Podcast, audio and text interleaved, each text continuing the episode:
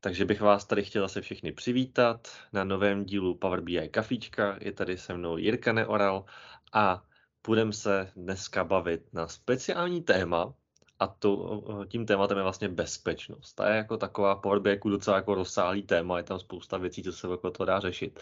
Tady jsme si z toho vypíchli jenom nějaký jako první point, a konkrétně Row Level Security, Object Level Security a Measure Driven Security. A Jirko, no. Co ty a tady ty security? Jak často je nastavuješ? Jak často s nimi pracuješ? V poslední době trochu míň a ještě bych tam do té security uh, přidal tu věc, která se nikdy uh, nemá dělat, pokud možno, a to je uh, publish to web pro obcházení licenčního modelu Power BI, že to indexují vyhledávače jak je známo, tak stačí zadat do Google site dvojtečka a powerbi.com a pak nějaký klíčový heslo a, a člověk se pak může pobavit tím, co, co kdo nazdílel úplně veřejně. Už tak hodím do chatu. Tak to nevím, jestli tohle to pak nebudu muset vystřihnout, aby jsme jako nenabádali, ale dobře. No, není žádný nabádání, to naprosto funguje. Ale je pravda, že tohle jako je věc, která se té bezpečnosti týká hodně a naštěstí u nově vzniklých tenantů je to, pokud si pamatuju dobře, automaticky deaktivovaný a je potřeba adminovi zapnout. Uh, což paradoxně byla drobná chybka, protože uh, zhruba před měsícem, když jste si založili tenant, tak se to založilo zapnutý automaticky. Bylo to jenom asi týden, ale bylo to tam, takže ten, kdo si založil tenant, v tom konkrétním týdnu minulý měsíc, tak pokud neví, že tady to má zapnutý, tak bych určitě doporučoval projít ten podběh admin portál a vypnout to. Ale vrátíme se k otázce. Tak. Co se security týče, tak já jsem si z row level security, nechci říct hrál, protože to byla práce, ale prakticky na veškerých předchozích projektech, teď, teď je to trochu specifický, že jsme zatím ve fázi vývoje, a že asi dostáváme teprve do nějaké fáze UAT, že tam ty požadavky pro ty lidi z financí na role security nebyly, ale jinak eh, v předchozí práci vlastně Dixonu, tak eh, tam role security se řešila pořád, protože jsme měli okolo 500 uživatelů a velmi granulárně eh, řízený práva, že jsme to měli. Lidi, co mohli vidět celý biznis, a lidi, co mohli vidět jenom produktové kategorie, jako je třeba spotřební elektronika nebo bílý zboží. A pak jsme měli lidi na nižší úrovni managementu, kteří třeba z, těch, z té spotřební elektroniky mohli vidět jenom malý televize, velký televize. A, takže to se řešilo prakticky na každém projektu. No a teďka poslední kontakt byl, že jsem dělal KPCSC jednu migraci a ten klient se jednalo o no, jak to říct a neprozradit. No. Prostě nějaké kamenné obchody uh, s tím, že uh, vždycky na, na, té prodejně, tak, tak tam byl člověk, který se přihlašoval pod uh, uživatelským jménem vedoucí třeba 01, 02, 03 a to 02, 03 byly vlastně normálně jako ID obchodu. No a měli nastavených 40 rolí, proto těch 40 vedoucích poboček, že v každé roli uh, uh, byl jenom jeden člověk, ten vedoucí pod tím loginem a tak se to v rámci té migrace trošičku vytunilo, že jsme to brali z uživatelského jména. Super, takže jste, takže jste udělali klasickou a dynamickou role level security přes no. separátní tabulku. Super.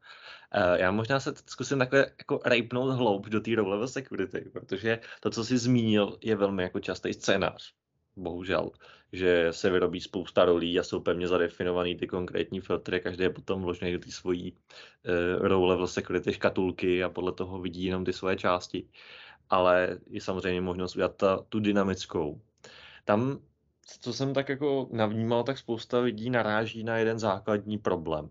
A to je to, že vlastně nevědějí, co má být výstupem toho DAXového kódu, který se tam dovnitř píše klasicky, že jo, když píšeš measure, tak, je, tak vždycky výstupem je jedna hodnota. Nemůže se ti vrátit tabulka.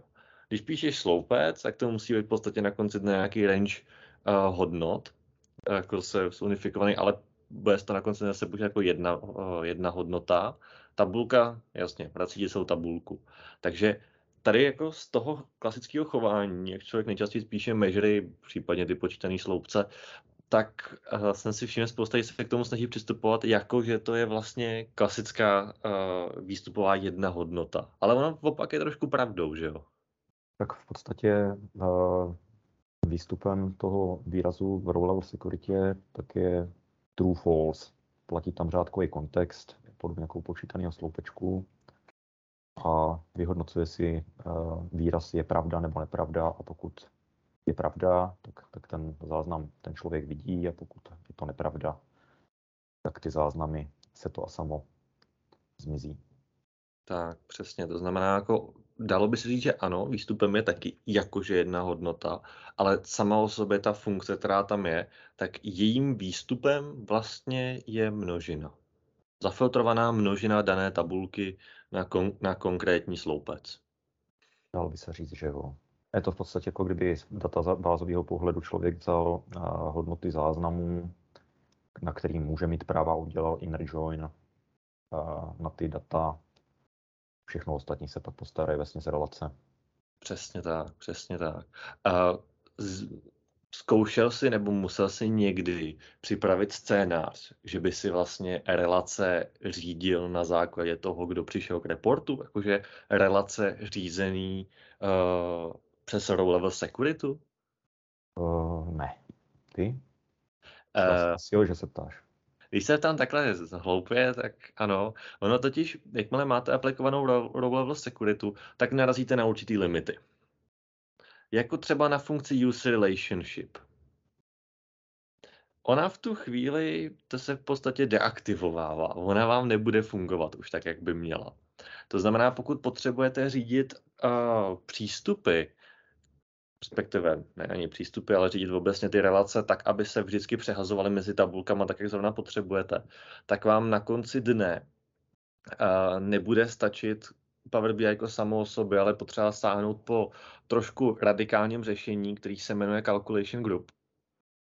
Protože v rámci Calculation Groupy vy pak můžete ten váš výraz, který v tom budete mít, to znamená jako selected measure, obalit funkcí calculate a jako druhý parametr v rámci toho použít treat s. A treat s není limitovaný v rámci hmm. uh, RLS, takže v tu chvíli je možnost vlastně dynamicky si přehazovat jednotlivý relace tak, jak člověk uzná za vhodný, když mu přijde jiný uživatel. Což mi přišlo jako docela zajímavý vlastně case, protože v tuhle chvíli neexistuje jiná varianta, jak tuhle limitaci vlastně obejít. Ale to máš spíš uh, požadavek teda do measure level security, než že by člověk viděl určitý dimenzionální záznamy. Uh, a to je trochu... Tak. Co jiného. Ale na druhou stranu... Taky sekurita, ale... Tak. Měli bychom se k ní i stihnout dostat. A abychom se k ní dostali, tak já otočím druhou otázku a to je, co object level security? Nastavoval si někdy? Object level security jsem nikdy nenastavoval, nepotřeboval a co vím, tak myslím ani není nějakým způsobem jako vyloženě podporovaný, nebo je, už tak mě oprav. Já vždycky, když jsem uh, potřeboval třeba, nebo přemýšlel, že bych člověku schoval celou mežuru, celou metriku, tak jsem si kladl otázku, jako proč to vlastně dělat. Ale se k tomu nedostane, pokud to teda potřebují mít z nějakého důvodu stejný modelu, a co by se vlastně stalo s těma vizuálama, že pokud člověku nepovolím tabulku, nepovolím mu objekt a v grafice mám objekty, které se na ten objekt odvolávají, tak tam uvidím takový ty oblíbený šedý rámečky eh, se žlutýma vykřičníkama v prostředku, eh, jako když využíváš mežeru, kterou potom smažeš z modelu nebo něco takového. Tak jsem se tady do těch akcí eh, nepouštěl a říkal jsem si, že pokud bych teda potřeboval zobrazit metriku, takže ho, že ji budu zobrazovat jako prázdnou, jako blank value v případě, že ten člověk na ní nemá jakože práva, ale to je potom otázka u Power BI, proč to dělat, proč pouštět dva lidi do stejného modelu, pokud k nějakým metrikám mají mít přístup a ne, a proč to neudělat oddělením do různých modelů a řešit ty práva na celých modelů. Což je asi přístup, který bych zvolil já. Uh, on právě, ta object level security je taková záludná, že často se jí dá jako předejít, pokud máš člověk dobře postavený model, protože v tu chvíli se to dá řešit row level security a nemusí člověk vyloženě sahat po OLS jako takovým, který se nedá v Power BI jako nativně zapnout. Zase je potřeba sáhnout po něčem jiným, třeba po zmiňovaném tabular editoru. Uh, to, co mně přijde jako docela užitečná věc, je při práci s hierarchiema, když prostě vím, že já chci vidět jenom, teď řeknu, svoji prodejnu uh, a nesmím vidět věci nad tím, pak přijde manažer a má vidět ve stejném grafu vlastně ten jako rozpad, už právě jako uh, takhle, tak se dá vyrobit klasická Power hierarchie a přes uh, Object Level Security vytvořit role, který uvidí vždycky jenom část těch hierarchií, což je pak taková jako uh, jedn, jedno možné užití, na, na, na co mi přijde, že by se to použít jako dalo. Neříkám, že bychom to používali nějak často, uh, ale nastavovali jsme to asi dvakrát, takže zhruba taková, jako mi přijde, že je míra poptávky vůbec po té funkci jako takový. On to má nějaký limity, jak potom je to možné pracovat, když máte OLS a RLS v jednom jako stejném modelu.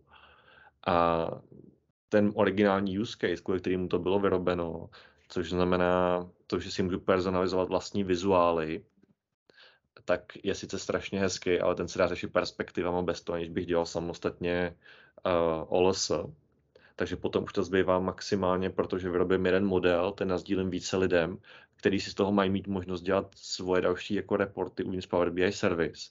Ale já chci, aby si dělali reporty jenom z nějaký jako množiny věcí. Jo, ale se, uh, na to narážím už od multidimenzionálních analyzy services, že lidi si zaměňují, co je perspektiva a co je sekurita. Tak. Takže perspektiva je v podstatě vždycky a vždycky byla jenom vyfiltrovaný pohled na ten stejný mm-hmm. model, ale práva vůbec neřeší. Takže je to jenom tak, to, to, to, to, to, to, to je to, proč jsem zmiňoval, že vlastně na začátku vznikla OLS kvůli tomu, aby fungovala v těch v tom personalized visualization, pak přišly perspektivy, takže vlastně konečně se dalo jenom teď jako filtrovat právě jakoby ty pole, které jsem tady použít. Takže dneska je to s tou OLS takový, minimálně můj vztah k ní je poměrně vlažný. Já stejně, jak jsi zmiňoval třeba, že máš pobočku a máš něco nad tím, tak eh, ten člověk z té pobočky nebo z toho obchodu ví, co je nad tím. A no, v rámci hierarchie, tak eh, tam máš zpravidla jenom jednoho parenta a nevím, nevidím tam nějak úplně use hmm. case. Takže jsem no. stačil z RLS a párkrát jsem měl požadavek, která na Visual Level Security a to jsem, jak jsem říkal, řešil tím, že pokud ten člověk neměl vidět čísla, tak aby se nerozbily veškeré vizualizace v Power BI, tak jsem čekoval, jestli ten člověk má práva, nemá práva, a když práva neměl, tak se mu zobrazila ta vizualizace prázdná a dalo by se to celkem hezky spláchnout přes tebou zmiňovanou calculation group. A možná, abys to uh, osvětlil těm, co nevědí, co si představit pod pojmem Measure Level Security, tak jak bys to popsal? Uh, no, pokud uh, potřebuju, pokud mám v jednom modelu třeba čísla z financí a čísla ze skladů a nechci, aby skladníci viděli třeba ceny, a nevím, na prodej a marže, takže bych mohl této roli schovat to číslo v té metrice, ale abych nerozbil stránku, takže bych jim zobrazil ten vizuál prázdný. Super, děkuji. Máš nějaký jiný scénář? V principiálně asi ne, naprosto si myslím, že ten byl dostačující. Já, se, já třeba jako z mýho úhlu jako pohledu jsem se vyloženě s požadavkem na measure level security v podstatě moc nepotkal, že většinou se to pak řeší přístupem nebo rozdělením toho reportu uh, nad stejným modelem. Tak tak. Co ostatní? Jak, jak vy a Securita uvnitř Power BI, RLS, OLS, kdo se s náma chce podělit? Jestli se s náma teda někdo chce o něco podělit.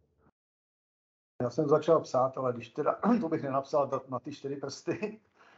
Eh, my jsme to minule diskutovali kolem těch aplikací a my jsme šli tou cestou, protože to tak můžeme udělat. Nemáme ty data takový, jako eh, bych řekl, ty datové modely tak obsáhlý a tak jako tolik různých uživatelů do nich kouka, koukajících. Takže jsme v podstatě šli cestou právě toho, že, jsme, že děláme jakoby ty aplikace a těm, na ty dáváme ty přístupy a tím to zatím pro nás fungovalo uh, s těma kopiema těch, těch, uh, těch reportů. Ale s tím RLS už jsme taky, se nám to stalo, že jsme potřebovali, takže RLS jo, ale všechny ostatní ty věci, co jste řešili, to jsem skoro ani netušil, že tam je, takže... Tak třeba jsme aspoň takhle uh, za, za, zaseli myšlenku, že by se s tím... Háček, no, Dobře, každopádně děkuji, děkuji za to, že jste se s náma podělil. Chce se ještě někdo podělit? Tak já bych se spíš jenom zeptal, ty jsi, ty jsi zmiňoval Štěpáne, že eh, bude v aplikacích umožněný uh, oddělovat uh, komu, kdo co uvidí, a tak se chci jenom zeptat, jestli už se to přiblížilo, jestli už to je, nebo jestli víme, kdyby, to, kdyby se to mělo uvolnit. Public preview je July, takže za chvíli. Paráda. Děkuji. Tak, takže to my, máme... My vám, my vám taky děkujeme, že jste teda dorazili na kafičku. Tak. Štěpán, chtěl něco říct, tak povídej. Eh, právě jsem chtěl poděkovat za to, že jste tady všichni s náma byli, jste si s náma to kafičko vypili. Pokud jste neměli kafe, čaj, vodu, cokoliv, hlavně jste s náma strávili ten čas a zase za dva týdny se na vás těšíme. Mějte se krásně. Krásně. Hezký den. Díky, mějte se. Naschle, ahoj. ahoj. Naschle.